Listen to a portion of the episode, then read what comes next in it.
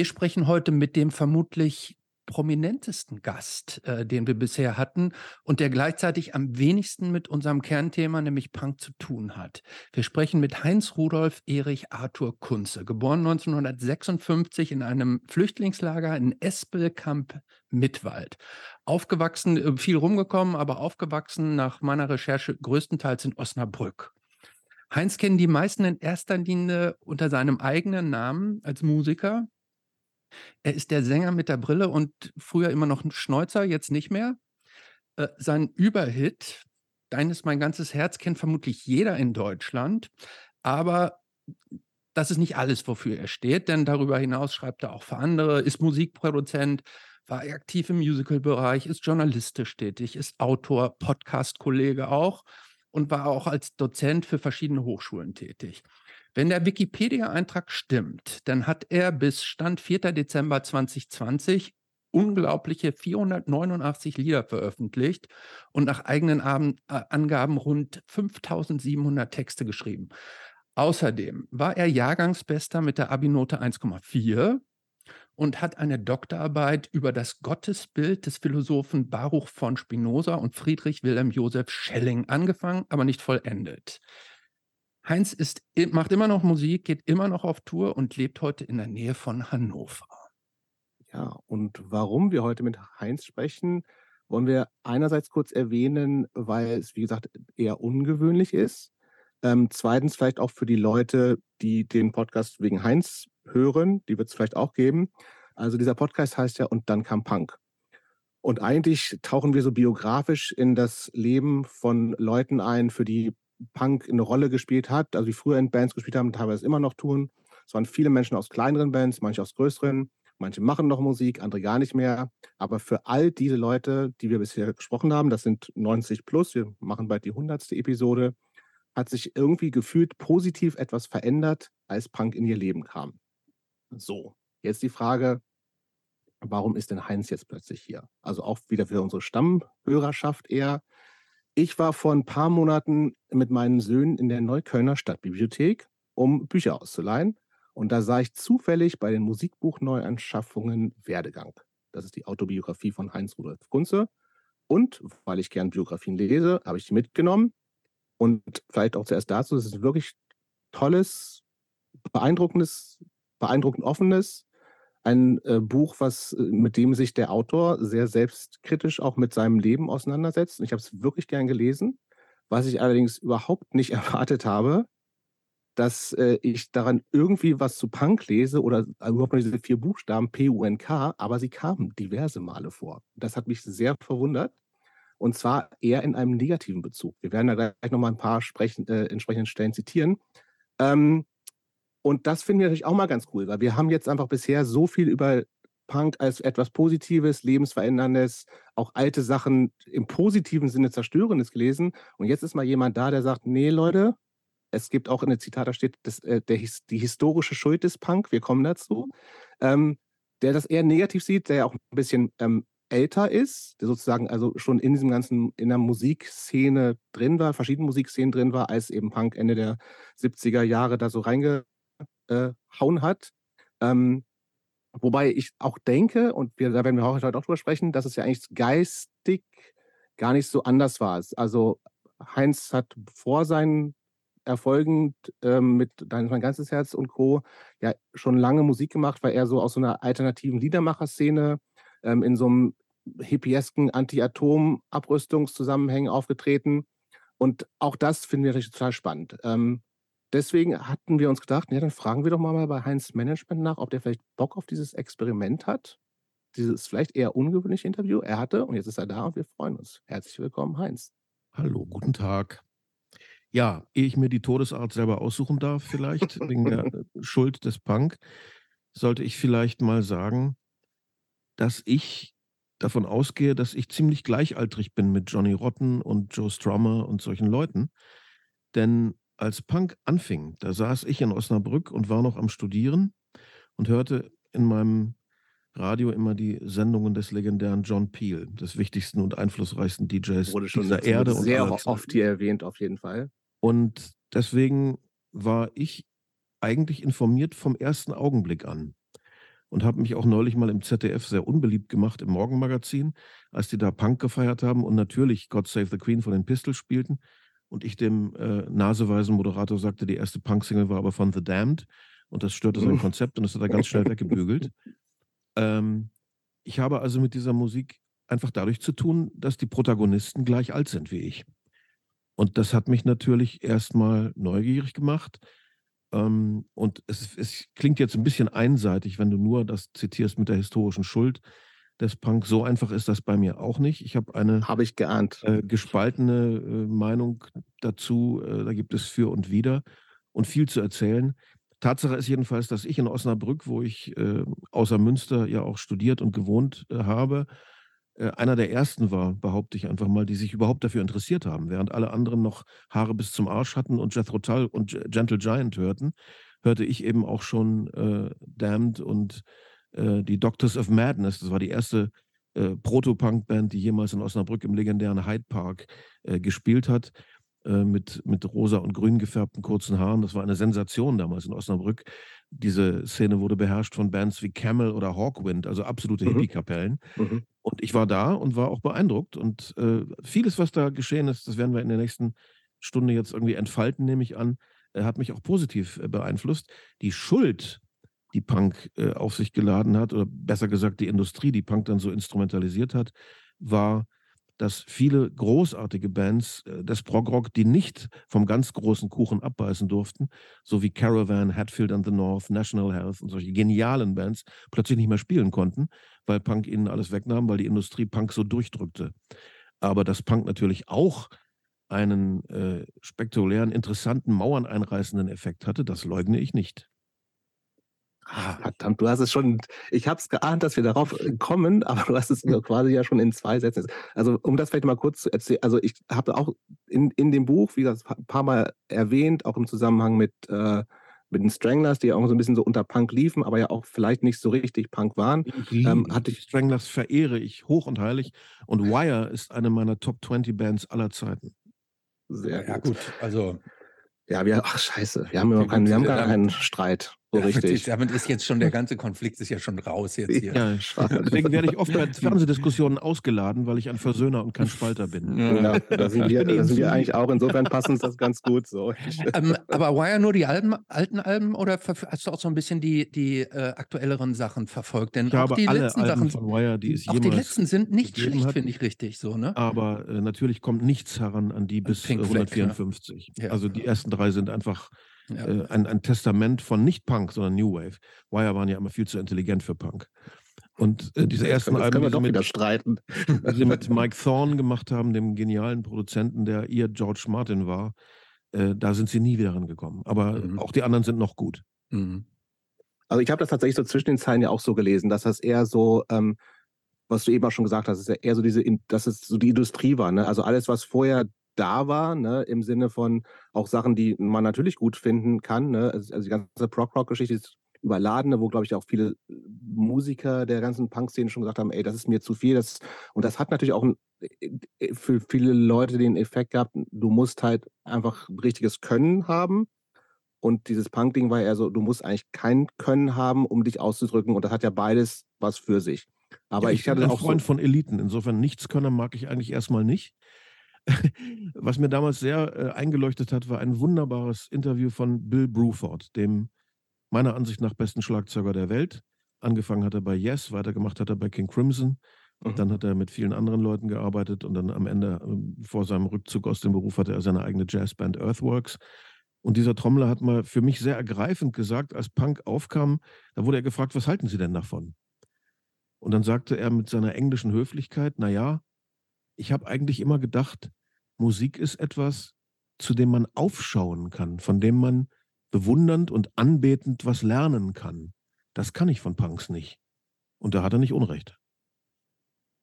Oh, ja. Ja, das muss man jetzt mal gerade kurz sacken lassen. Finde ich auch. Natürlich, also äh, Punk ist eine Musik, äh, das hieß ja auch als Schlagwort, äh, hier ist ein Akkord, da ist noch einer, gründe eine Band. Daraus kann man, wenn man das so konsequent und wiederum so ästhetisch durchgehalten macht wie die Ramones, kann mhm. man daraus äh, eine, eine Artform machen, die eine Weile hält. Auch nicht auf Dauer, irgendwann wird das auch langweilig. Aber mhm. eine Weile lang kann das sehr spannend sein. Es geht ja die Legende, dass Kraftwerk anbetend vor dem ersten Ramones-Album äh, gesessen haben äh, und gesagt haben, wir machen immer noch zu viel. Und äh, das ist eine hübsche Geschichte, wenn sie stimmt. Ähm, aber ich finde ja auch, also ich höre auch gerne Musik, die mehr kann als ich, wo ich wirklich aufschauen kann und denke, mein Gott, wie machen die das bloß? Äh, das gehört für mich zum, zum genussvollen Musikhören auch dazu, aber ich bin vielseitig. Ich habe eine äh, Tonträgersammlung, die aus vielen äh, zehntausend Bestandteilen besteht und ich höre alles. Ich höre Country, ich höre Klassik, ich höre Jazz, ich höre Punk, ich höre sehr gerne Reggae. Äh, ich bin halt ein aufgewachsener Prog-Rocker, weil das eben die mhm. Zeit war, in der ich mhm. geprägt wurde. Man genau. darf nie vergessen, denke ich, dass die Pubertätsjahre wohl für jeden Total. Musikhörer die entscheidenden sind. Und ja. als ich dreizehn, vierzehn, fünfzehn war, das war eben die Zeit von den pompösen Alben von Who und Led Zeppelin und von Yes und von King Crimson, von Jethro Tull auch, von Genesis. Und damit bin ich äh, groß geworden. Auf der anderen Seite, die Blues-Rock-Zeit war es auch, John Mayall, Ten Years After. Äh, das ist eben die Zeit, als ich ganz jung war. Und diese Prägung, die geht nie wieder weg. Also als ich dann Musiker in meiner Band hatte, die zehn Jahre jünger waren als ich, und sie gefragt habe, was ist eure Band überhaupt? Da haben sie gesagt, U zwei. Mhm. Und die wäre bei mir nicht mal in meinen Top zwanzig, weil ich einfach mhm. andere Prägungen habe. Mhm, das heißt klar. nicht, dass ich U zwei schlecht finde, aber mhm. äh, andere wie Traffic oder so, die gehen bei mir davor. Mhm. Aber ist es nicht so, ich bin jetzt kein Musiker, deshalb äh, habe ich da nur so ein amateurhaftes Verständnis von, ist es nicht häufig so, dass ein guter Song nicht unbedingt kompliziert und musikalisch äh, elaboriert sein muss? Das ist so, da hast du vollkommen recht, ja. Ne? Ähm, und dieses, was du meintest, dieses mit die Dinge immer gleich machen, das haben, ähm, machen das nicht A C D C zum Beispiel auch? Haben die nicht im Grunde auch nur drei Songs, die sie in ihrer über... Ich weiß nicht, wie viele Alben die gemacht haben, immer neu variiert haben? Nee, einen nur. Ein oder ein. Ja, dann, du hast recht, es gibt einfache Songs, die, die großartig sind, die intensiv auf dich wirken. Und dann gibt es eben auch Songs wie Still Crazy After All These Years von Paul Simon, wo mehr Akkorde drin sind als im Gesamtwerk der Ramones. Und äh, das ist eben auch ein großartiger Song. Also das ist schwer zu sagen. Die, die harmonische Vielfalt oder die rhythmische Vielfalt ist nur ein Kriterium, was einen guten Song ausmacht. Ähm, die richtig guten Songs der Beatles zum Beispiel, wenn du mal versuchst, die nachzuspielen, die sind trickiger, als du denkst. Das, ja, das glaube ich. Ähm, aber da ich noch nicht einmal ähm, noch nicht, nicht mal Ramones, noch nicht mal die Ramones spielen kann, weil ich oh, gar nicht spielen kann. Das kannst du. Gib mir eine halbe Stunde, ich bring's dir bei. Gut. Aber lass uns mal vielleicht so ein bisschen zum, also weil klar, das ist eine, eine ähm, Geschmackssache, auf jeden Fall bin ich auch voll bei dir zu sagen, ey, das, was wir mit zwölf, dreizehn, vierzehn, fünfzehn hören, das bleibt, ne? Das ist das, was uns prägt. Ähm, was wir, was viele Leute, mit denen wir jetzt schon gesprochen haben, gesagt haben, ähm, ist das, ist ja auch, und bei Punk geht es ja eigentlich auch viel um Inhalte, Texte und sowas alles. Das ne? ist richtig, ja. Da so, ist und was das, hat, das hat Leuten, glaube ich, vorher gefehlt, ne? Gerade Rock, Metal, viele, viele kommen, also sprechen viel mit jüngeren Leuten, die kommen über diese ganze Metal-Geschichte, wo du sagst, irgendwann habe ich halt auch keinen Bock auf Elfen und Dämonen und was weiß ich so. Und, und Punk hat das dann gefühlt für viele Leute, oder nee, de facto ja auch, einfach so von echten Problemen erzählt. So, ne? Punk hat äh, eigentlich erst die Tür richtig aufgemacht für Realität in mhm. Texten. Das ist wahr. Diese Tür war leicht geöffnet worden von Ray Davies von den Kings. Das war der einzige mhm. realistische Songerzähler, den England bis dahin hatte. Ansonsten haben sie alle nur gewabert und geschwafelt. Das ist richtig. Mhm. Und in L S D-Räuschen sich komische Sachen ausgedacht. Erdbeerfälle genau. für immer und so weiter. Ja. Und Sergeant Pepper und so weiter. Das war alles ganz hübsch. Aber das hat war das Fairy Tale, ja. aber es war nicht Wirklichkeit. Und die Punks haben Wirklichkeit, äh, richtig Zugluft haben die in den Raum gelassen. Das stimmt. Und hat dich, hat dich das angesprochen, als du das bei, bei Peel gehört hast? Oder hat es auch noch gar keine Rolle gespielt, weil du noch zu jung warst und Englisch noch nicht so deine Sprache war? Ah, ich war sehr früh mit Englisch unterwegs und ich habe mich ja äh, im Studium äh, schweren Herzens entschieden gegen Englisch und Musik und für Germanistik und Philosophie. Also Englisch habe ich immer betrieben.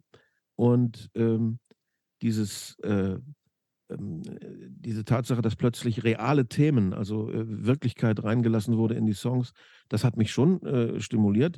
Und dann habe ich auch viele einfache, brachiale Songs gut gefunden. Also Career Opportunities von Clash oder so fand ich äh, von Anfang an geil oder I Fought the Law. Ähm, und solche Dinge.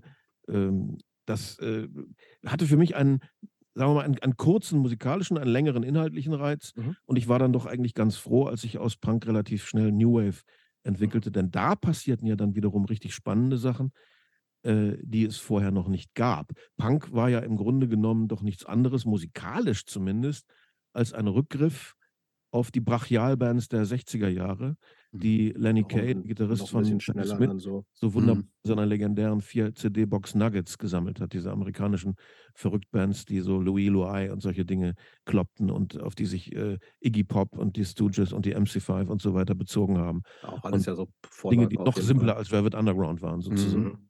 Und äh, das war musikalisch eben relativ bald erschöpft. Aber inhaltlich war natürlich eine Menge los. Tom Robinson hat Songs über die Schwulenbewegung gemacht. Uh, The Clash haben mit der Revolution uh, kokettiert und uh, die Pistols waren einfach auf eine erfrischende Weise frech, mhm. uh, wie das uh, die Hippie-Texter eben nicht waren. Mhm.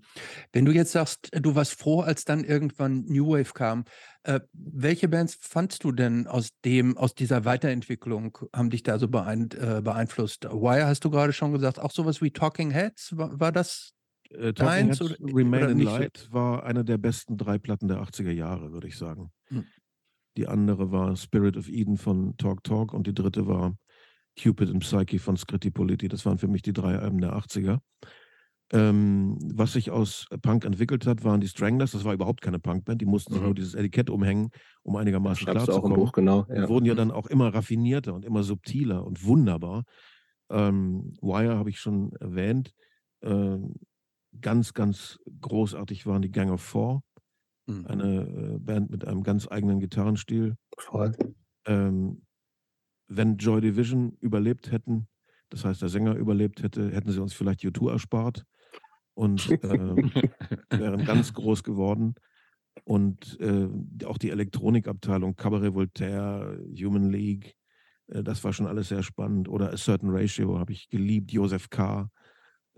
Ich bin da gut sortiert, das kannst du mir glauben. Ja, wir, wir haben da keinen Zweifel dran. Du hast äh, jetzt ähm, äh, spannend, aber ja die Frage. Also du hast ja eben gesagt, dass das, was dich gestört hat, dass durch Punk sehr viel weggedrängt wurde, was eigentlich auch eine Daseinsberechtigung hatte. Ja, ja, ja. Ist das nicht eigentlich, also Musik unterliegt ja immer Veränderungen. Es gibt immer neue Trends, neue Stilrichtungen und so weiter. Irgendwie früher gab es dann, irgendwie gab es den Beat und dann kam, oder Rock'n'Roll, Blues, dann kam irgendwie, was es nicht alles gab und auch später dann irgendwie sowas wie Grunge oder Rap, Hip-Hop.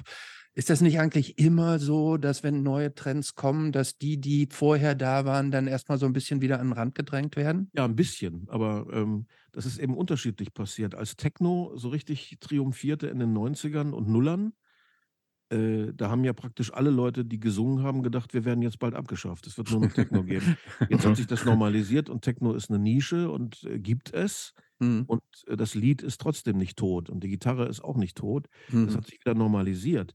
Aber äh, damals geschah das schon ziemlich brachial und ähm, das ist eben so, dass äh, viele Bands dann auf eine Weise totgeschwiegen wurden, die einfach grotesk war. Also Jethro Tull beispielsweise, eine Band, die äh, Ende sechziger, an, erster Hälfte siebziger Jahre wirklich in äh, Deutschland, also in Westdeutschland, die D D R äh, klammere ich jetzt mal aus, mhm. äh, dominant da war. Die waren ja jedes Jahr auf Tour und haben die größten Hallen gefüllt.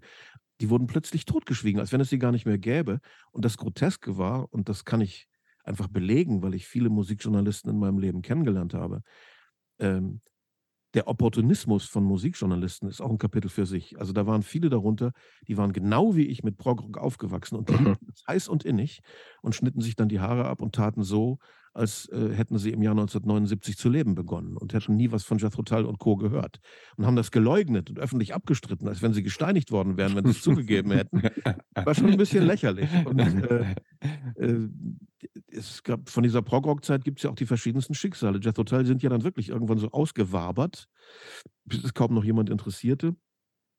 Merkwürdigerweise hat Pink Floyd das nie geschadet, diese Band, die angeblich nee, Johnny Rotten so gehasst nee, hat. Nee, nee, äh, nee. Die wurden eher noch erfolgreicher in den achtziger Jahren. Also das äh, ging ja be- geradezu bergauf bei denen.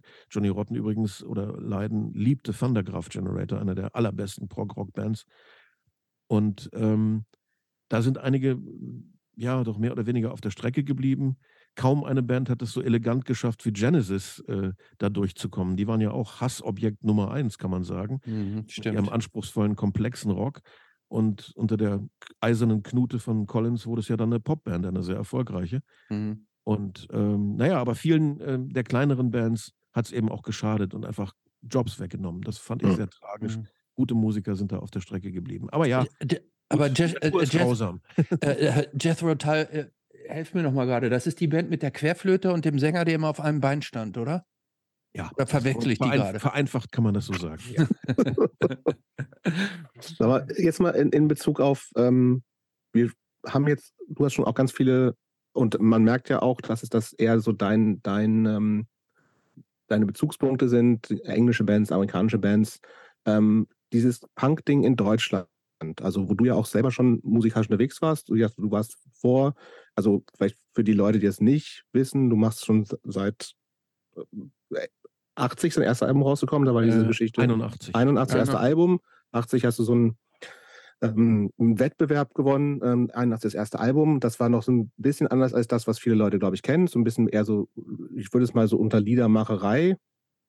Nee, das kann man so nee. nicht sagen. Es war ein, was, wie würdest du es sagen?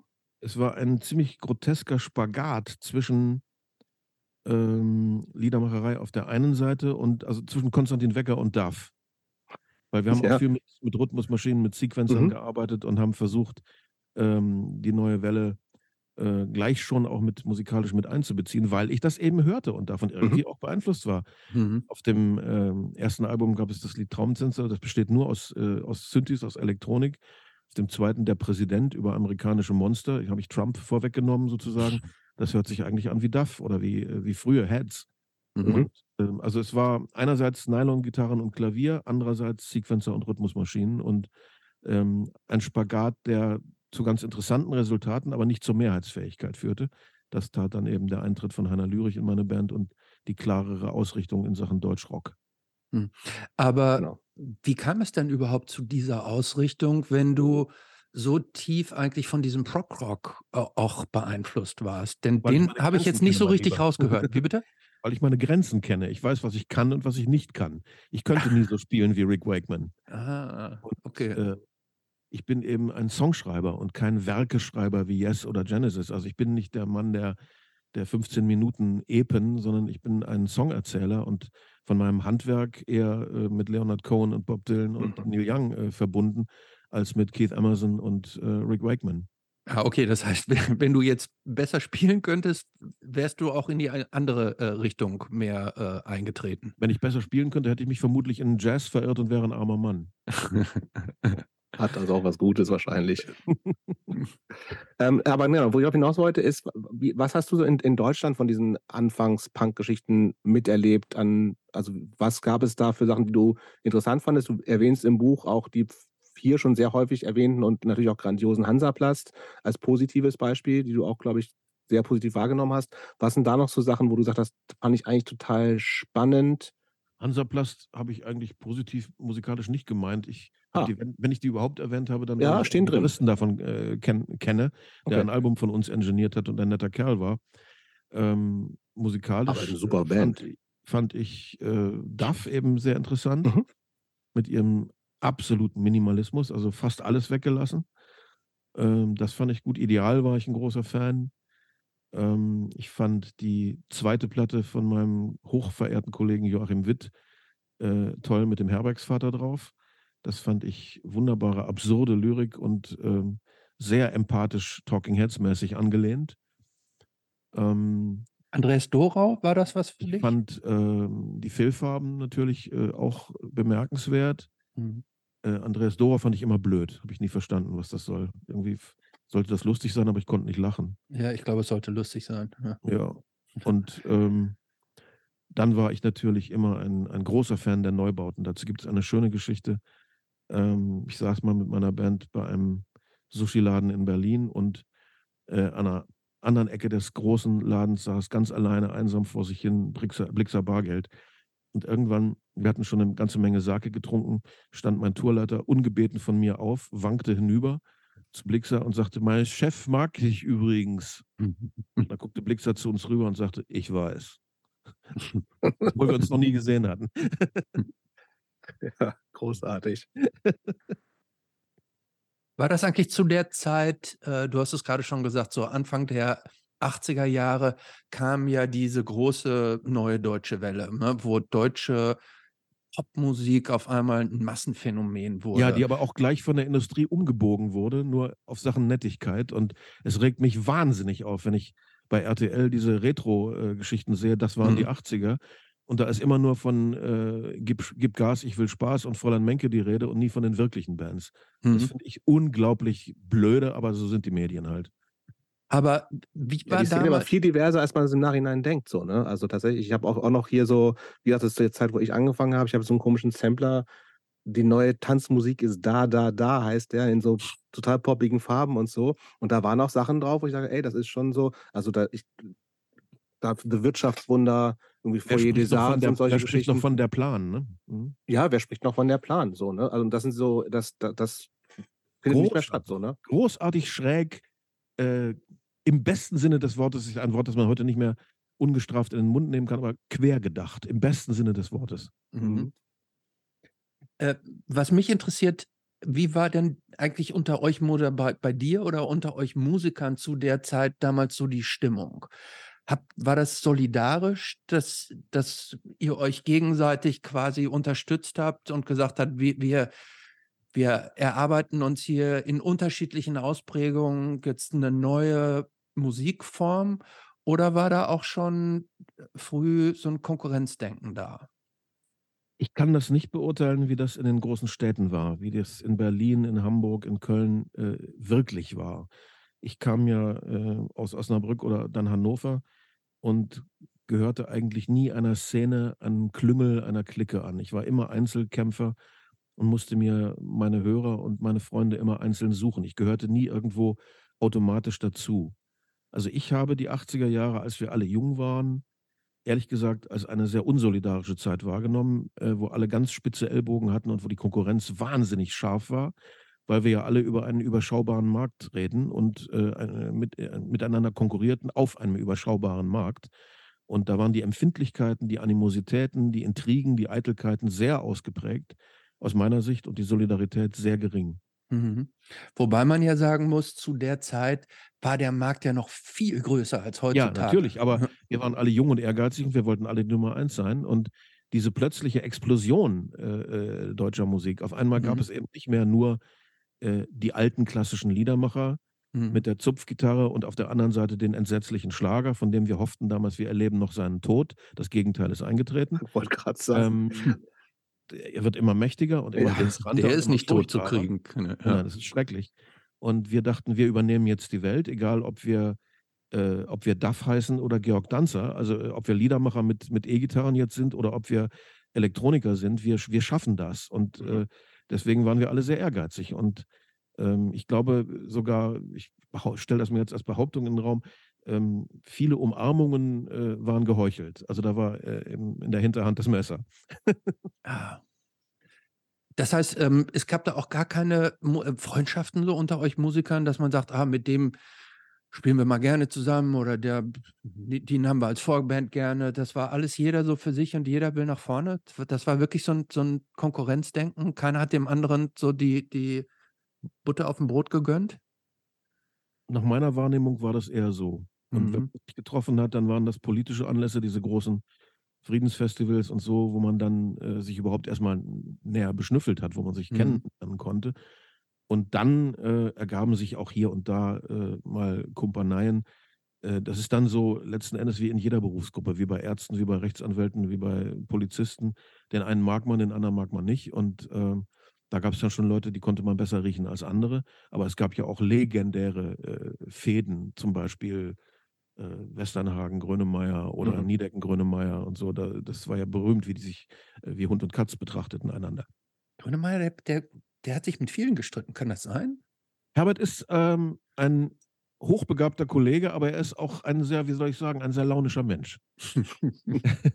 Erlebst du das jetzt eigentlich anders? Immer gut Erlebst du das jetzt anders? Also wo auch tatsächlich äh, du ja auch viel mit äh, anderen Künstlerinnen zusammenarbeitest. Es gibt dieses neue Album, wo irgendwie noch jüngere Leute noch mal ein bisschen mit an deinen ja, Songs ja, rumgearbeitet haben. Also ist, ist, ist die Stimmung eine andere?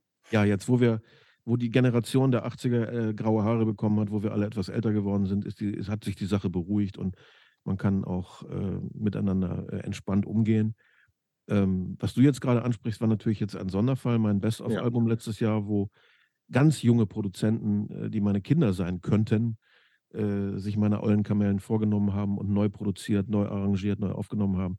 Das war natürlich sogar sehr beglückend, dass man da so als, äh, als Vaterfigur äh, mit den jungen Leuten äh, arbeiten darf, die damit auch was anfangen können und die einem auch so schöne Komplimente machen wie das folgende. Ja, Heinz, wie gehst du denn vor? Wie machen wir das denn jetzt mit dir? Dann habe ich gesagt, ja, ich gehe in die Gesangskabine, singe euch das Lied dreimal vor, dann schneidet ihr daraus die beste Version und dann machen wir die zweiten, dritten, vierten Stimmen. Kurzes Schweigen, dann die Nachfrage, wie, du gehst in die Gesangskabine und singst uns das Lied vor? Das ganze Lied? Gesagt, ja, dreimal hintereinander. Das kennen wir so nicht. Ist aus, diesem, aus dieser Session eigentlich auch diese neue Version von Finden Sie Mabel äh, erschienen, die jetzt... Ja, was, natürlich. Die finde ich jetzt super geworden, muss ich wirklich sagen. Die, das Lustige die, ist, diese Version von einem Typ, der mein Sohn sein könnte, die klingt mehr nach achtziger als unsere Originalversion. Ja, aber... ja. aber klingt klang damals nach Tom Petty, das war Country-Rock und jetzt ist es wirklich Elektronik. Ja, ja. Ich finde, die ist wirklich sehr gut gelungen und man, das könnte ein total aktuelles Lied sein. Also äh, da waren... Könner am, am, ja, aber an den Regeln. Trotzdem klingt es nach achtziger auch, gleichzeitig finde ich auch, ne? Ja, aber... Hat so beides. Aber die jungen Produzenten ist ja heute unglaublich achtziger fixiert. Unglaublich. Ja. Mhm. Äh, wo wir jetzt von Jungen sprechen, vielleicht einen kurzen äh, Spagat. Hast du auch so, verfolgst du aktuelle Musik auch? Oder hast du so die Musik, die nach dir kam, sage ich jetzt mal, hast du die noch so verfolgt oder... Eher nicht so oder nur so ganz aus dem Augenwinkel. Doch, ich verfolge schon ähm, Musik. Ich lese Uncut als englische Musikzeitung, die einzige, die ich abonniert habe, mhm. weil es ja Melody Maker und N M E nicht mehr gibt in der Art. Und äh, insofern versuche ich schon, äh, mich auf dem Laufenden zu halten. Ähm, wobei natürlich, äh, ich werde jetzt Ende dieses Monats noch sechsundsechzig Jahre alt, es schon so ist, dass äh, ein langes Leben des Musikhörens, das irgendwie mit zwölf, dreizehn begonnen hat, schon dazu führt, dass der Speicher schon dermaßen voll ist mhm. und ich äh, eigentlich genug damit zu tun habe, meine alten Heroen zu pflegen, mhm. äh, dass ich sicher nicht mehr mit der Intensität Neues höre, mit der ich das vor dreißig, vierzig, fünfzig Jahren getan habe. Das ist was, wohl nicht. Was sind denn so Sachen, die dich in den letzten wenigen Jahren richtig nochmal umgehauen haben? Gibt es da was? Umgehauen hat mich seit langer Zeit nichts mehr. Okay. Das meiste, was ich höre, kann ich dann doch, weil ich einfach so furchtbar viel kenne, das ist mein mhm. Fluch, ja, ja. zurückführen auf Dinge, die ich schon kenne und das habe ich hier schon mal gehört, jenes habe ich da schon mal gehört. Also ein musikalisches Erlebnis, das mich wirklich aus den Socken gehauen hat, da muss ich jetzt sehr, sehr lange nachdenken, was das war. Das war nicht mal Nirvana. Selbst, nee. selbst das kannte ich irgendwie schon. Klar, ja, ja. Nee, aber, aber es äh, gibt Bands wie Lamp Chop zum Beispiel heutzutage, die ich äh, wunderbar finde, oder mhm. die Flaming Lips oder mhm. Ähm, solche Dinge höre ich äh, in der Moderne ganz gerne. Aber die sind ja auch schon wieder eine ganze Weile dabei. Genau. Ich wollte gerade sagen, ja.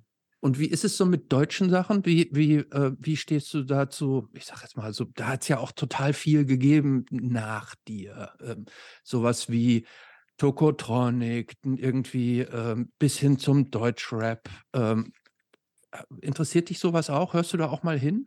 Nein. Nein. Interessiert dich überhaupt, äh, jetzt habe ich dir zwei Extreme genannt, Tokotronic und Deutschrap, beides hörst du nicht hin? Ich finde Tokotronics äh, absolut scharlatanmäßig, also pseudo-intellektuelle Texte mit grauenhafter Studentenmucke, die können die überhaupt nicht spielen und äh, weder singen noch spielen noch texten, sie tun nur so. Und äh, Deutschrap äh, finde ich fast so schlimm, fast so ein Kriegsverbrechen wie den deutschen Schlager. Und äh, kommt für mich überhaupt nicht in Frage. Ich habe schon Schwierigkeiten genug mit authentischem Rap. Also Tupac und so und äh, Snoop Dogg und äh, solche Dinge, äh, Cypress Hill, das habe ich zwar, aus, weil ich, weil ich ein wahnsinniger Sammler bin und alles wissen will, mhm. aber ich halte es nicht länger aus als zehn Minuten am Stück. Ja, du hast, ich habe äh, vor kurzem nochmal so einen ähm, Radiobeitrag gehört, wo du, wo du eher nochmal aus den ganzen neuen deutschen Pop-Sängern gefragt wirst, ist auch nicht so deins, ne? Jammerlappen. Genau. Das war das Wort, was da auf jeden Fall auch gelaufen ist. Ist, bei Rap ist, ich ist, ist Danger Dan auch ein Danger Dan ist für dich auch ein Jammerlappen? Wer? Danger Dan? Kenne ich gar nicht. Ah, okay. okay. Äh, bei Rap habe ich das Problem, äh, Musik nach meiner Definition besteht aus Rhythmus, Harmonik und Melodik. Das sind drei Bestandteile. Und wenn Harmonik und Melodik wegfallen, dann kann man doch eigentlich nicht mehr von Musik reden, sondern höchstens von Mu. Ja. Und Kendrick Lamar habe ich mir angehört. Das ist ein interessantes, faszinierendes Hörspiel, das mich so anstrengt. Da ist so viel los an Sinnesreizen. Mhm. Ähm, dieses Album Damned habe ich äh, mir mhm. äh, besorgt. Äh, das halte ich nicht aus. Das ist mir zu viel. Also äh, nach zehn Minuten äh, denke ich, mein Kopf ist matsch. Also, weil ich überfordert aber ist das nicht moderner? Ist das nicht moderner Proc? Ist das nicht moderner Proc? Vielleicht ist es das, aber dann bin ich zu alt dafür. Okay. Vielleicht, ne? Äh, gehen wir noch mal ganz kurz zurück, vielleicht zu deinen, zu deinen Anfängen. Du hast ja, wir haben es gerade schon gesagt, das erste Album kam neunzehnhunderteinundachtzig weißt raus. Du, ich muss noch mal nachhaken, was mich bei Tokotronic so stört äh, und dieser ganzen Hamburger Schule, mhm. äh, dass die immer äh, mit diesem aufgeblasenen Wort von der Presse gehypt werden, Diskurspop. Mhm. Das ist doch einfach Quatsch. Der Erfinder des Diskurspop bin ich. Okay. Lassen wir so stehen. Lassen, lassen, wir, so, lassen wir so stehen. Ähm, ich wollte noch mal ganz kurz zu deinen Anfängen zurück. Erstes Album haben wir ja gesagt, einundachtzig. Ähm, am Anfang noch sehr ähm, unterschiedliche Sachen, die du da so für dich entdeckt und ausprobiert hast. Ähm, der richtige Mega-Erfolg hier von Dein ist mein ganzes Herz.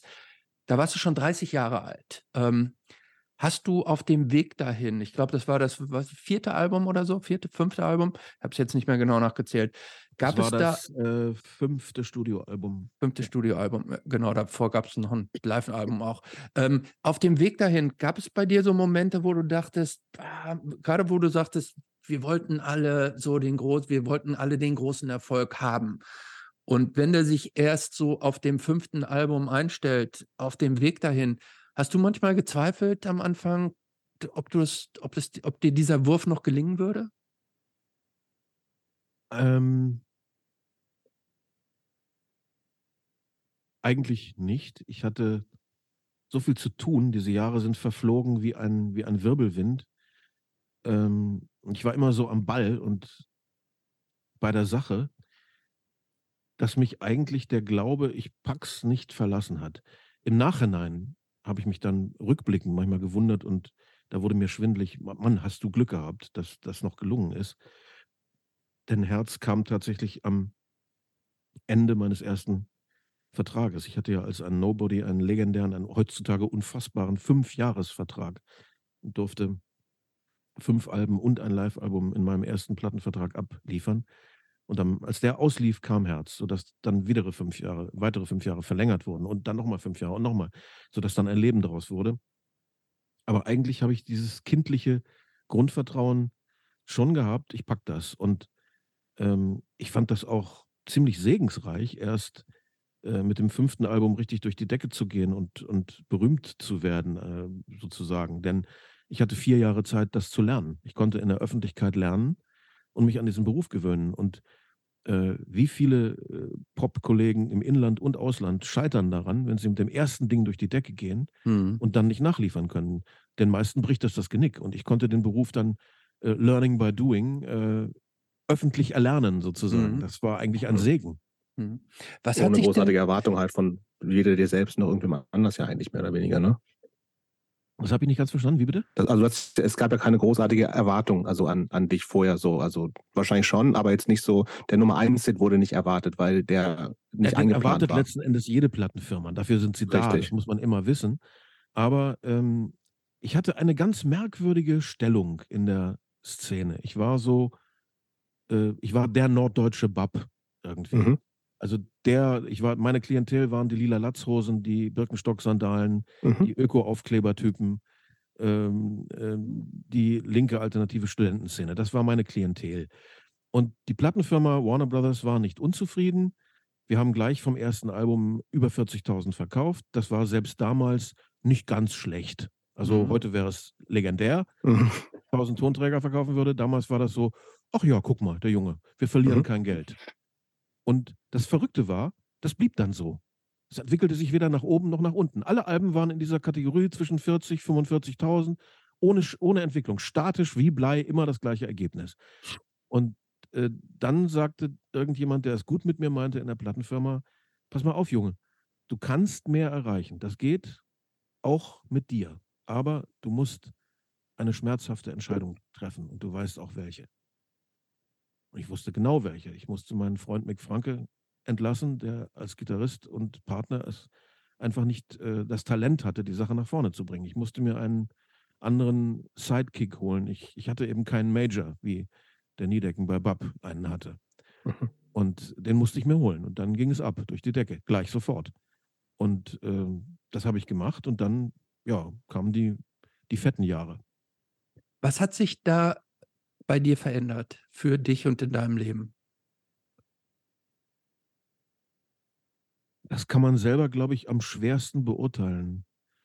Ähm, ich habe heute noch eine Handvoll Schulfreunde, mit denen ich immer noch befreundet bin. Das war mir immer sehr, sehr wichtig, dass mich Leute äh, kennen, die mich von ganz früher kennen, bevor ich überhaupt Musik gemacht habe. Weil dann in diesem Musikbetrieb lernst du ganz andere Menschen kennen. Du freundest dich an mit Journalisten, manchmal eben auch sogar mit Musikern, eher selten, mit Toningenieuren, mit, äh, mit Veranstaltern und so weiter und so fort. Man gerät schon in eine andere Welt und vor allen Dingen in ein anderes Leben, das sich von dem der normalen Menschen doch drastisch unterscheidet. Äh, nicht nur, weil es so ein anderer Beruf ist, sondern auch andere Arbeitszeiten, andere Rhythmen. Äh, man verliert auch den einen oder anderen Studienfreund. Ich habe kaum noch Studienfreunde. Schulfreunde, ja. ja. Mhm. Die Studienfreunde kamen mir dann irgendwie alle abhanden. Die wurden dann Lehrer oder sonst was. Die meisten wurden Lehrer, weil ich ja auch äh, Pädag- äh, auf Studienrat studiert hatte. Und die haben dann eine ganz andere äh, Rhythmik in ihrem Leben, ganz andere mhm. Gewohnheiten und das, das fällt dann auseinander. Ähm, ob ich dadurch irgendwie äh, arroganter geworden bin, schnöseliger, hochnäsiger oder so, das kann man selber nicht beurteilen, das müssen andere sagen. Mhm. Ähm, ich habe ja dann auch äh, relativ bodenständig äh, auch eine Frau und zwei Kinder gehabt, die, die wurden in diesen Beruf hineingeboren und so. Also ich hatte ja auch meinen, meinen normalen Anker, der mich mhm. äh, gehalten hat und ähm, ich bin nicht den Drogen anheimgefallen, ich äh, habe immer mein, mein bürgerliches, zurückgezogenes Leben als Gegengewicht äh, zu meinem Beruf gesucht und gebraucht und auch gehabt. Also das hat mich wahrscheinlich dann geerdet, dass ich das so lange ausgehalten habe. Mhm. Denn mit dem Erfolg kam im Zweifel ja auch sehr schnell sehr viel mehr Geld auf einmal ja. dann rein. Das waren ja auch die fetten Jahre der Musikindustrie, ne? Also da war ja noch richtig Kohle zu machen, oder nicht? Das ist richtig, ja. Ich habe äh, viereinhalb Millionen Alben verkauft in meinem Leben. Okay, das schafft Grönemeyer mit drei Platten. Ich brauche dafür vierzig, aber äh, im Endeffekt äh, ist es mir nicht schlecht ergangen. Ich muss dankbar sein. Und äh, das Geld macht natürlich einen Unterschied und vor allen Dingen kriegte ich dann auch äh, eben äh, gegen Ende der achtziger Jahre Panikattacken und ich weiß nicht woher. Wahrscheinlich war es der Erfolgsdruck. Mhm. Ah, ich ja. ich habe mein Herz äh, untersuchen lassen in einer Spezialklinik und so, weil ich dachte, ich stehe immer kurz vorm Infarkt. War aber gar nichts. Herz war organisch völlig gesund, aber diese Panikkrankheit, habe ich mich mal schlau gemacht, haben ja irgendwie angeblich über sechs Millionen Deutsche. Also ganz alleine bin ich nicht damit. Hm. Das heißt, es gab schon den Druck nachzulegen, das Level zu halten oder nochmal den nächsten Hit zu liefern. Ja, natürlich. Der musste gar nicht ausgesprochen werden. Den machst du dir selber, den Druck. Das, mhm. äh, obwohl es äh, in lustiger Form wurde es sogar an mich herangetragen, dieser Druck. Obwohl es, äh, ich weiß nicht, es war aber bestimmt nur halb als Witz gemeint. Irgendwann, nach Deines mein ganzes Herz, traf ich in dem W E A-Gebäude, ein vierstöckiges äh, Haus damals, traf ich im Fahrstuhl den Financial Controller von W E A zum ersten Mal bewusst. Und er grinste mich an und sagte im Fahrstuhl, so, ab jetzt zähle ich auf See. Hm. Da weißt du dann, wo der Hammer hängt. Ja. Aber was, du hast eben schon gesagt, du hast als Gegenpol ja auch mal so dein, dein bürgerliches Leben, wie du es genannt hast, gesagt. Ähm, Gab es trotzdem Sachen in der Zeit, wo wirklich auch viel Geld im Spiel war, wo du sagst, da, da war ich auch mal so richtig unverkünftig, unvernünftig. Ich habe mir einen giftgrünen Lamborghini gekauft oder irgendwie so ein Quatsch, was irgendwie nee. man auch so von Stars erwartet. Nein. Ich habe äh, hemmungslos meinen Sammelleidenschaften gefrönt, die aber dann gleich wieder zum Beruf zurückführen. Also äh, bei Musik. Büchern und Tonträgern habe ich mhm. nie gespart, habe ich nie aufs Geld geguckt. Ich hatte eine riesige Lederjackensammlung in den achtzigern. Äh, die waren auch teuer auch, damals, ne? Wie? Die waren auch teuer damals. Ja, ich habe einige mir Maß anfertigen lassen mit, äh, mit speziellen Aufdrucken in Berlin bei, bei äh, exklusiven Schneidern und so. Das ja, aber ich, hab, äh, ich habe nie einen Lamborghini in den Pool gefahren, wenn du das meinst. Mhm. So. Gab es viele Neider dann? Äh, nicht, dass es mir bewusst geworden wäre. Also nicht so, dass ich es mitgekriegt hätte. Ähm, weil ich ja auch, äh, ich habe ja auch nicht übermäßig großkotzig gelebt. Ich hatte dann ein Haus irgendwann, ja, gut. Mhm. Aber äh, ich habe eigentlich versucht, äh, nach außen hin meinen, meinen Lebensstil, äh, äh, ja, normal zu halten. Und äh, es gibt einen Kollegen, ich werde nicht preisgeben, preisgeben wer, weil ich ihn nicht verärgern möchte, der mir mal mit grimmigem Gesicht gesagt hat, ich hasse es, dass ich immer Volvo-Kombi fahren muss, weil die Fans erwarten es von mir. ähm, du hast danach ja, du hast es gerade äh, schon erwähnt, du hast über vierzig Alben gemacht und hast mit diesen sehr vielen Al- Alben und sehr vielen Songs, was vier, viereinhalb, fünf Millionen Tonträger verkauft, und so ein Grönemeyer schafft das mit weniger Alben. Ähm, Grönemeyer ist ja auch einer, der über die Jahre hinweg immer wieder richtig große Hits so nachgelegt hat. Ähm, ja, ähm, hat dich das gefuchst, dass so diese Mega-Hits äh, dann irgendwann nicht mehr kamen bei dir? Ja, wie müsste mich dann erst Phil Collins fuchsen? Ja, also, stimmt. Ja, äh, ja. Natürlich äh, möchte man gerne äh, Erfolg haben. Sobald man in der Öffentlichkeit beruflich äh, Musik macht, möchte man so viel Erfolg haben wie möglich. Das kann man nicht äh, erzwingen. Und äh, irgendwann äh, wird für unsere Generation das Hits haben auch schwieriger. Du hast auch lange keinen Hit mehr von Maffay, von Pur, von Grönemeyer, von Westernhagen gehört. Irgendwann, wir sind über sechzig oder nähern uns den sechzig. Und dann irgendwann findest du automatisch in den bestimmten Radiowellen, äh, die Hits machen nicht mehr statt, sondern nur noch, äh, bei mir zum Beispiel der Haussender N D R spielt mich rauf und runter auf N D R eins, der sogenannten mhm. Welle für alte Leute. Mhm. Aber auf N D R zwei finde ich nicht statt. Und mhm. das ist ein Schicksal, das hat nichts mit meiner Musik zu tun. Ich habe äh, Nummern gemacht, als ich noch viel jünger war.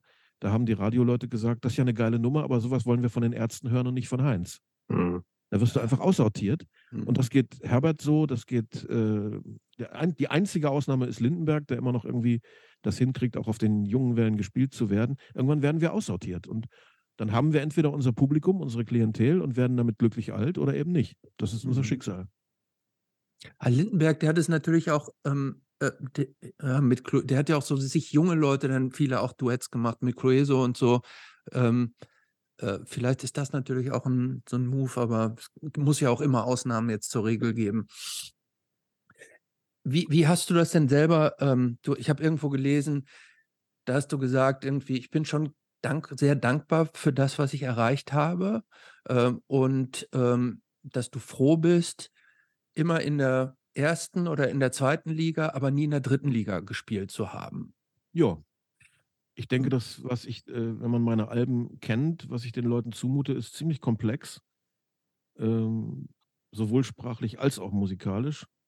Ich glaube, ich habe in meinem Leben mit jeder Stilrichtung, mit absolut jeder populärer Musik, die es seit den vierziger Jahren gibt, gespielt, geflirtet, kokettiert, wie ein Chamäleon. Mhm. Und äh, das ist schon eine Menge Angebot. Und das hat eigentlich ganz schön viele Leute erreicht. Wir sind, oder ich bin immer froh und glücklich über jeden, der hinzukommt und traurig über jeden, der abspringt. Aber das habe ich nicht in der Hand. Und ich kann auch meine Dinge nicht so begradigen oder verändern, um mehr Leute zu erreichen, dass sich das ändert. Das konnte ich nie und das wäre auch nicht glaubwürdig ausgegangen. Das hätte mir keiner abgekauft. Mhm. Äh, macht total Sinn, und ich finde auch äh, der Umstand, dass du halt nie in eine dritte Liga abgerutscht bist, zeugt ja auch davon der Qualität und davon, dass eben das, was du ablieferst, die Leute und viele Leute überzeugt. Aber jetzt meine Frage, wenn dem nicht so gewesen wäre, wenn das nicht so aufgegangen wäre, Hättest du dann auch in der dritten und vierten Liga noch weitergemacht oder wärst du dann irgend, hättest du dann irgendwann gesagt, nee, komm, jetzt mache ich mal, werde ich Lehrer oder was auch immer, oder ich mache eine Farm oder sowas jetzt hier auf dem Dorf. Lehrer wollte ich nie werden. Ja. Ich wollte Professor für Germanistik werden an der Oder Uni, sowas, ja. Neue ja. deutsche Literatur. Das war ja. eigentlich mein normaler Lebensplan. Ja. Ähm, dafür ist es dann irgendwann zu spät. Das, äh, das geht dann irgendwann nicht mehr. Mhm. Aber das ist spekulativ. Ich weiß es nicht, was ich, äh, was ich getan hätte, wenn ich abgerutscht wäre. Und in nee, die, die Frage ist mehr, hättest du auch auf einem niedrigeren Level möglicherweise also vor, weiter vor zwanzig Leuten in einer Jazzbar spielen?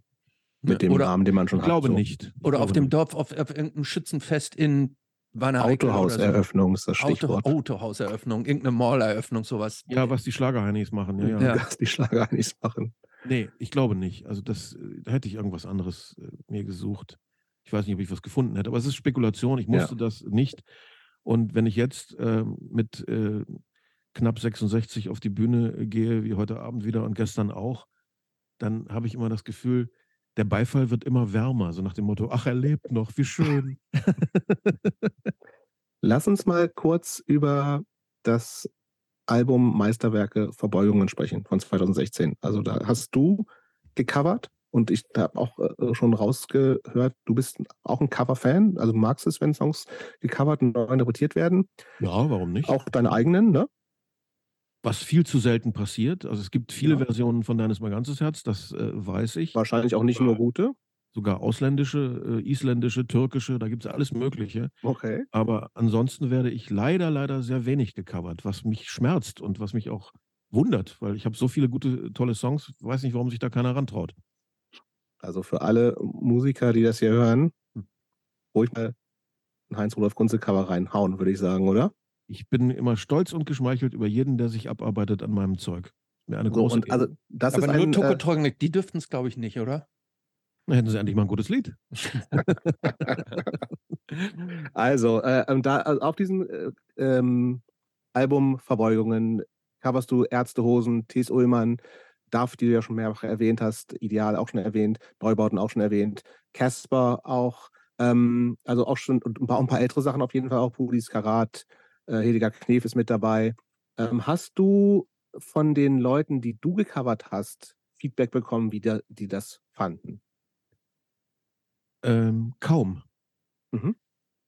Ähm, ich habe Dankbarkeit gespürt von, äh, von Karat, die ich auch persönlich gut kenne. Es haben sich sehr gerührt bedankt meine alten Kumpels von äh, Münchner Freiheit. Stimmt, das auch. Ähm, weil ich die schon damals, als ich sie kennenlernte, als die deutschen Beach Boys bezeichnet habe. Das hat ihnen sehr gefallen. Und wir hatten immer eine, eine gute Bandfreundschaft. Ähm, ich habe wenig, wenig Rückmeldungen gehört, was mich auch erstaunlich. Ja, ein bisschen nachdenklich gemacht ja, das hat. Das finde ich aber auch erstaunlich. Denn so schlecht sind die Versionen eigentlich nee. nicht. Und sie sind nee. alle voller Respekt und äh, da wird niemand durch den Kakao gezogen, sondern es wird immer ganz ehrenvoll äh, behandelt, das Material. Ja, und es sind auch, ist auch nicht so, es ist nicht nachgespielt, es ist wirklich einfach eine Neuinterpretation und das finde ich super. Also mhm. ich habe es gern gehört, tatsächlich. Also Roy Black hat mir aus dem Grab geantwortet. Mit warm, hat warme Grüße gesendet. Den Roy kannte ich noch, das war ein netter Kerl. Eine tragische ja, ne? Figur, der wollte gerne Rock'n'Roll-Sänger werden und ist dann in die Hände von Schlagermenschen geraten. Äh, war ein, ein netter Kollege. Freue mich, dass ich ihn noch kennengelernt habe. Ein sympathischer Mann. Wie, wie ist das eigentlich mit deinen Texten? Ähm, du ähm, bist ja ganz offensichtlich, hast ein großes Faible und auch ein große, ähm, großes Talent für, für Lyrik und Texte. Deine Texte sind ja sehr unterschiedlich. Ne? Ähm, es gibt diese, die jetzt so alle kennen, diese Liebesgeschichten äh, oder diese Geschichten, sage ich mal so, aus dem Leben. Aber du hast immer wieder auch so Texte mit sozialkritischen, politischen subtilen Messages. Es ist nie so, es ist nie, ich habe da bei dem, was ich jetzt gehört habe, das war für mich nie plakativ, sondern immer so ein bisschen nachdenklich. Ähm, wie schwer ist es für dich beim Texteschreiben oder für dich als, als Künstler insgesamt, diese Balance zwischen den unterschiedlichen Themen, zwischen dem Ernsten, mit wo du was aussagen willst und diesem, naja, diesen, ich sag's jetzt mal, diesen Liebesliedern, die so ein bisschen leichter sind vielleicht. Oh, ich will auch mit den Liebesliedern was aussagen. Das ist das Schwerste überhaupt, denn es gibt so viele und die meisten mhm. sind scheiße und abgegriffene kleine Münze. Und Liebeslieder äh, zu finden, mit Vokabular, das noch nicht so abgegriffen ist, und diesem wichtigen Lebensthema etwas abzugewinnen, was so noch nicht äh, formuliert ist. Das ist viel schwieriger als irgendein zorniges Lied über öffentliche Missstände, mhm. sich äh, vom Leibe zu äh, lösen. Das, das macht sich in wenigen Minuten, das rotzt man so hin. Aber ein ordentliches Liebeslied zu schreiben, wie ich habe es versucht, mein wahrscheinlich Bestes, äh, das ist mühevoll, das ist richtig äh, Arbeit. Ja, wie kriegst du das hin? Das ist eine Frage, die sich beim Schreiben nicht stellt. Beim Schreiben bin ich völlig versunken in dieses eine Ding, was ich gerade mache, und frage mich nicht nach einer Gewichtung oder Mixtur. Das ist eine Frage, die aufkommt, wenn es darum geht, ähm, aus den Hunderten, die ich in den letzten Monaten gemacht habe, und das ist so, ich habe allein äh, zwanzig einundzwanzig äh, vierhundertsechzig Songs geschrieben, also fast so viel, wie ich veröffentlicht habe in vierzig Jahren vorher. Corona hat einem einfach zu viel Zeit eingeräumt. Ähm, dann kommt die Frage eben, äh, was suchst du aus, um ein mhm. Album ähm, zustande zu bringen, das einen guten Mix darstellt. Aus Liebe und Hass, aus schnell langsam, aus laut leise, aus Gitarre, Klavier, aus äh, rockig sanft. Also da gibt es eben so ein paar Parameter, die ein, ein gutes Album ausmachen. Äh, und dieser Mix, dieser Cocktail gelingt nicht immer gleich. Und mhm. da muss man eben, das ist eine Frage der Auswahl, und äh, da ich so viel schreibe, fällt bestimmt auch vieles weg, was ich in dem Moment nicht sehe, wenn es um die Auswahl geht. Also viele, viele tolle Texte werden einfach nicht vertont, weil die mich in dem Moment nicht anspringen. Das weiß ich, das ist blöd, ich kann es aber nicht ändern, aber es ist immer noch besser, als wenn ich zu wenig hätte. Das heißt aber, Texten bei dir funktioniert so, dass du das wirklich runterschreibst und dann steht das so, oder fasst du das noch dreißig Mal an, um nochmal ein anderes Wort zu finden, einen besseren Reim, whatever? Nein, ich bin einer, der äh, das sofort fertig macht, und das bleibt dann so. Es sei Krass. denn, beim Singen im Studio äh, merke ich noch hier oder, oder da, da muss ein Wort vielleicht mal weg, oder eins, äh, eins würde, würde sich besser aussprechen lassen oder so. Das sind aber kleine äh, kosmetische Änderungen. Ich bin tatsächlich jemand, in der Beziehung das Gegenteil von Leonard Cohen, der also irgendwie sieben Jahre rumfeilt an einem vierstrophigen Gedichtchen. Ich habe mal im Fernsehen gesehen, das hat mich sehr an mich selbst erinnert, die Manuskripte von Karl May, die er im Gefängnis geschrieben hat, seine ganzen Abenteuerromane. Das sieht aus wie ein Schönschreibheft von einem Kind. Da ist fast nichts durchgestrichen. Der hat seine Romane, das glaubt man nicht, einfach so runtergeschrieben, fertig, Ende, aus. Und so ähnlich bin ich auch. Aber das ist auch schon ein Riesenglück, ne? Weißt du. Ja, ich habe auch Manuskripte von Kafka oder Hölderlin gesehen, da kannst du die lauter Streichungen gar nichts mehr erkennen. Ja. Und ähm, das ist schon äh, ein... Aber ich finde es tatsächlich wahnsinnig beeindruckend, weil also ich habe auch länger in Bands gespielt und gesungen, und ich hatte irgendwann so, und es mich viel im Nachhinein relativ leicht, äh, Songs zu machen, weil da musste was raus. Und dann habe ich das so, ich habe das schon gesagt und ich will mich gar nicht wiederholen. Und auch dieses Themen wiederholen sich natürlich immer wieder im Leben. Du hast Liebe angesprochen, du hast auch irgendwie auch sozialkritische Texte zu, zu Geflüchtetenproblematik et cetera pp. Ähm, das neu zu verpacken, fand ich immer total schwer. Aber das, da hast du gar keine Probleme mit, offensichtlich. Nö, ich entdecke manchmal beim Schreiben jetzt, wo es also schon wirklich in die, in die mehreren Tausend geht, dass ich einen Songtitel schon mal verwendet habe, aber den habe ich ja, vergessen, weil er nicht vertont wurde. Zum Beispiel ja. habe ich letzte Woche ein Lied gemacht, ein sehr zynisches im Stil von Randy Newman, das heißt Ich bin Gott. Mhm. Und dann habe ich das abgetippt, in den Computer eingegeben, da sagte mir mein Computer, das gibt's schon, wir haben schon eins. Also habe ich jetzt Ich bin Gott zwei. Ja, krass. Nee, aber Jobst, nur auch für dein Verständnis vielleicht äh, zu deiner Frage, der, die Konsequenz daraus, dass dir das schwerer fällt als Heinz, ist halt auch, dass Heinz Bin musikalisch Heinz. deutlich erfolgreicher ist, das, als, das ist richtig. als du mit deinen, mit deinen kleinen, äh, kleinen Bands. Da muss es ja irgendwo auch einen Unterschied geben. Das Aber stimmt. Weißt du, dass man sich dann irgendwann äh, wiederholt, wenn man sich nicht wörtlich wiederholt, das ist ja auch nicht schlimm. Sowas nennt man nee. Eben und sowas nennt man Stil. Also irgendwann ja. hat man eben seine Schwerpunkte und auf die kommt Absolut. man selbstverständlich immer wieder zurück. Das ist Leben. Ja, das stimmt. Ähm, ganz weit weg vom Punk gekommen. Irgendwie auch nicht. Gut. ähm, ich würde gerne noch einmal dieses, und du hast es, schreibst es im Buch auch äh, eindrücklich, und ich glaube, das ist das, wo auch immer noch, obwohl das auch schon Jahre, Jahrzehnte inzwischen ja her ist, dieses leidige Thema Deutschquote. Das ist einfach was, eins, was sich anscheinend immer noch verfolgt, ne? wo, wo auch, ich glaube, viele ähm, das auch eher so an, an Kritik an dir sehen, ne? Dass du eben, weil das auch komisch aufgenommen wurde, weil der Applaus irgendwie aus, aus rechten Lagern kam, wo, wo du ja überhaupt nicht herkommst. Kannst du noch mal so ein bisschen vielleicht für, äh, erzählen, wie du die ganze Sache erlebt hast und ob das heutzutage überhaupt noch irgendwie Thema für dich ist? Ich saß im Bundestag in der Enquete-Kommission Kultur in Deutschland als Parteiloser, berufen von der C D U. Und wir haben dreieinhalb Jahre eine Bestandsaufnahme der Situation der Künstler in Deutschland gemacht. Materielle, finanzielle Situation, Absicherung und so weiter. Theater, Film, Musik, bildende Kunst, alles. Und in dieser Zeit kam diese Diskussion über die Quote auf. Nicht von mir, überhaupt nicht von mir, sondern irgendjemand fing damit an. Und dann haben die Kollegen gemerkt, dass ich im Bundestag sitze und haben mich dann als Sprecher äh, vorgeschlagen und ausgesucht als sozusagen Klassensprecher, als Sprachrohr. Ich soll dieses Anliegen in den Bundestag tragen. Da habe ich den Kollegen gesagt, das äh, ist sinnlos. In allen Parteien gibt es für und wider. Es gibt keine einzige Partei, die generell dafür ist. Trotzdem wollten die das aber unbedingt machen. Die wollten ein Fass aufmachen. Ich habe ihnen abgeraten, sie wollten es trotzdem. Ich habe nachgegeben, ich habe das Thema anberaumt. Ich konnte eine Sitzung äh, in unserem Kulturausschuss äh, durchsetzen, wo dieses äh, Thema äh, Schwerpunkt war. Da kamen dann eben viele Kollegen und haben referiert, ihre Nöte und Sorgen äh, äh, äh, geschildert.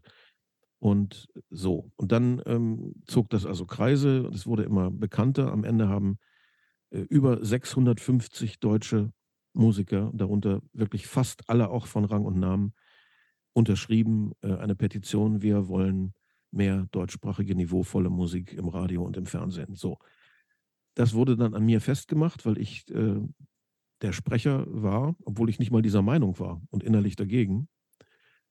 Und ich bekam ja auch nicht überall auf die Fresse, das war ja nicht so. Äh, im, äh, in der A R D, der wunderbare Herr Küppersbusch hat mich in seine Sendung eingeladen. Ich dachte, der schlachtet mich, weil der immer so scharfzüngig war. Im Gegenteil, das, der war absolut auf meiner Seite, hat mich ausreden lassen, wunderbar. Mhm.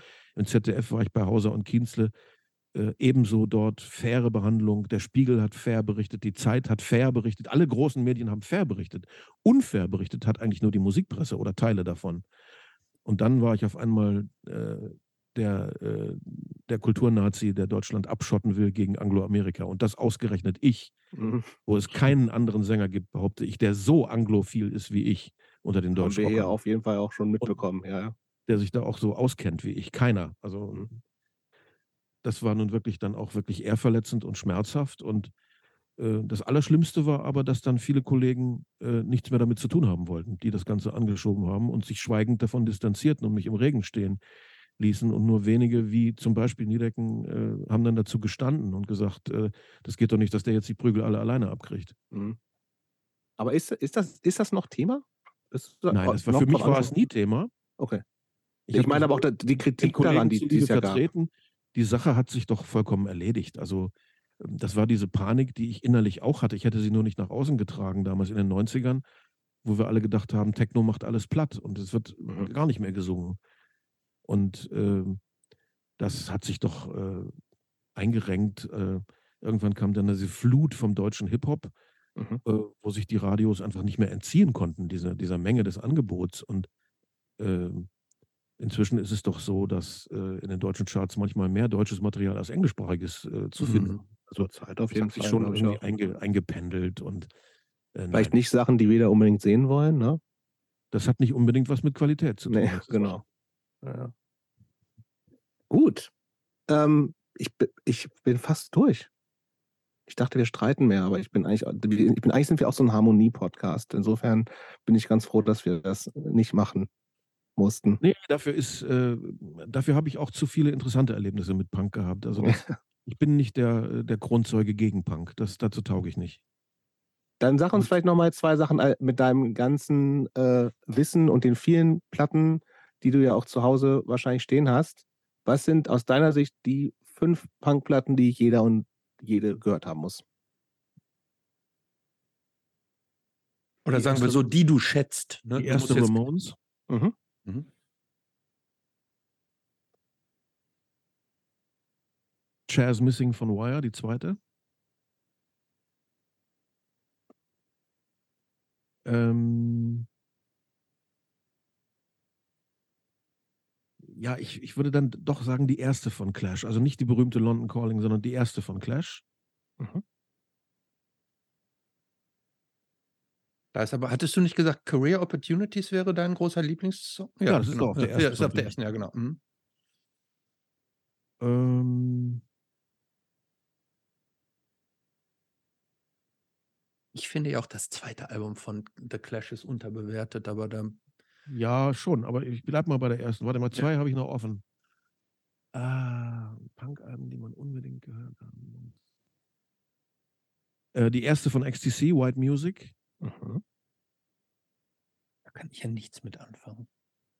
Und äh, ja, die erste der Stranglers, Ratus Norvegicus. Mhm. Ein tolles, ist, tolles ist ja kein Punk, wie wir eigentlich wissen. Gut, dann habe ich mich da rausgemogelt, dann ist es kein Punk, dann muss ich noch eine nachlegen. Ja, eben. Dann äh, nehmen wir stattdessen ähm, ja, man, man kommt halt historisch nicht drum. Also man muss dann wohl doch äh, die erste Sex Pistols, also ja. die einzige Sex Pistols nehmen. Mhm. Das gehört historisch wohl einfach dazu. Mhm, das das wäre irgendwie komisch, wenn man sich drum rummogelt. Ja, lassen wir gelten. Lassen wir gelten. Heinz, unsere letzte Frage ist eine Standardfrage, die wir allen Leuten stellen, die hier zu Gast sind. Und mhm. die heißt, was würde dein fünfzehnjähriges Ich denken, wenn es dich heute treffen würde? Ein nicht ganz uninteressanter alter Sack. Vielen Dank fürs Gespräch, Heinz. Vielen Dank. Gerne.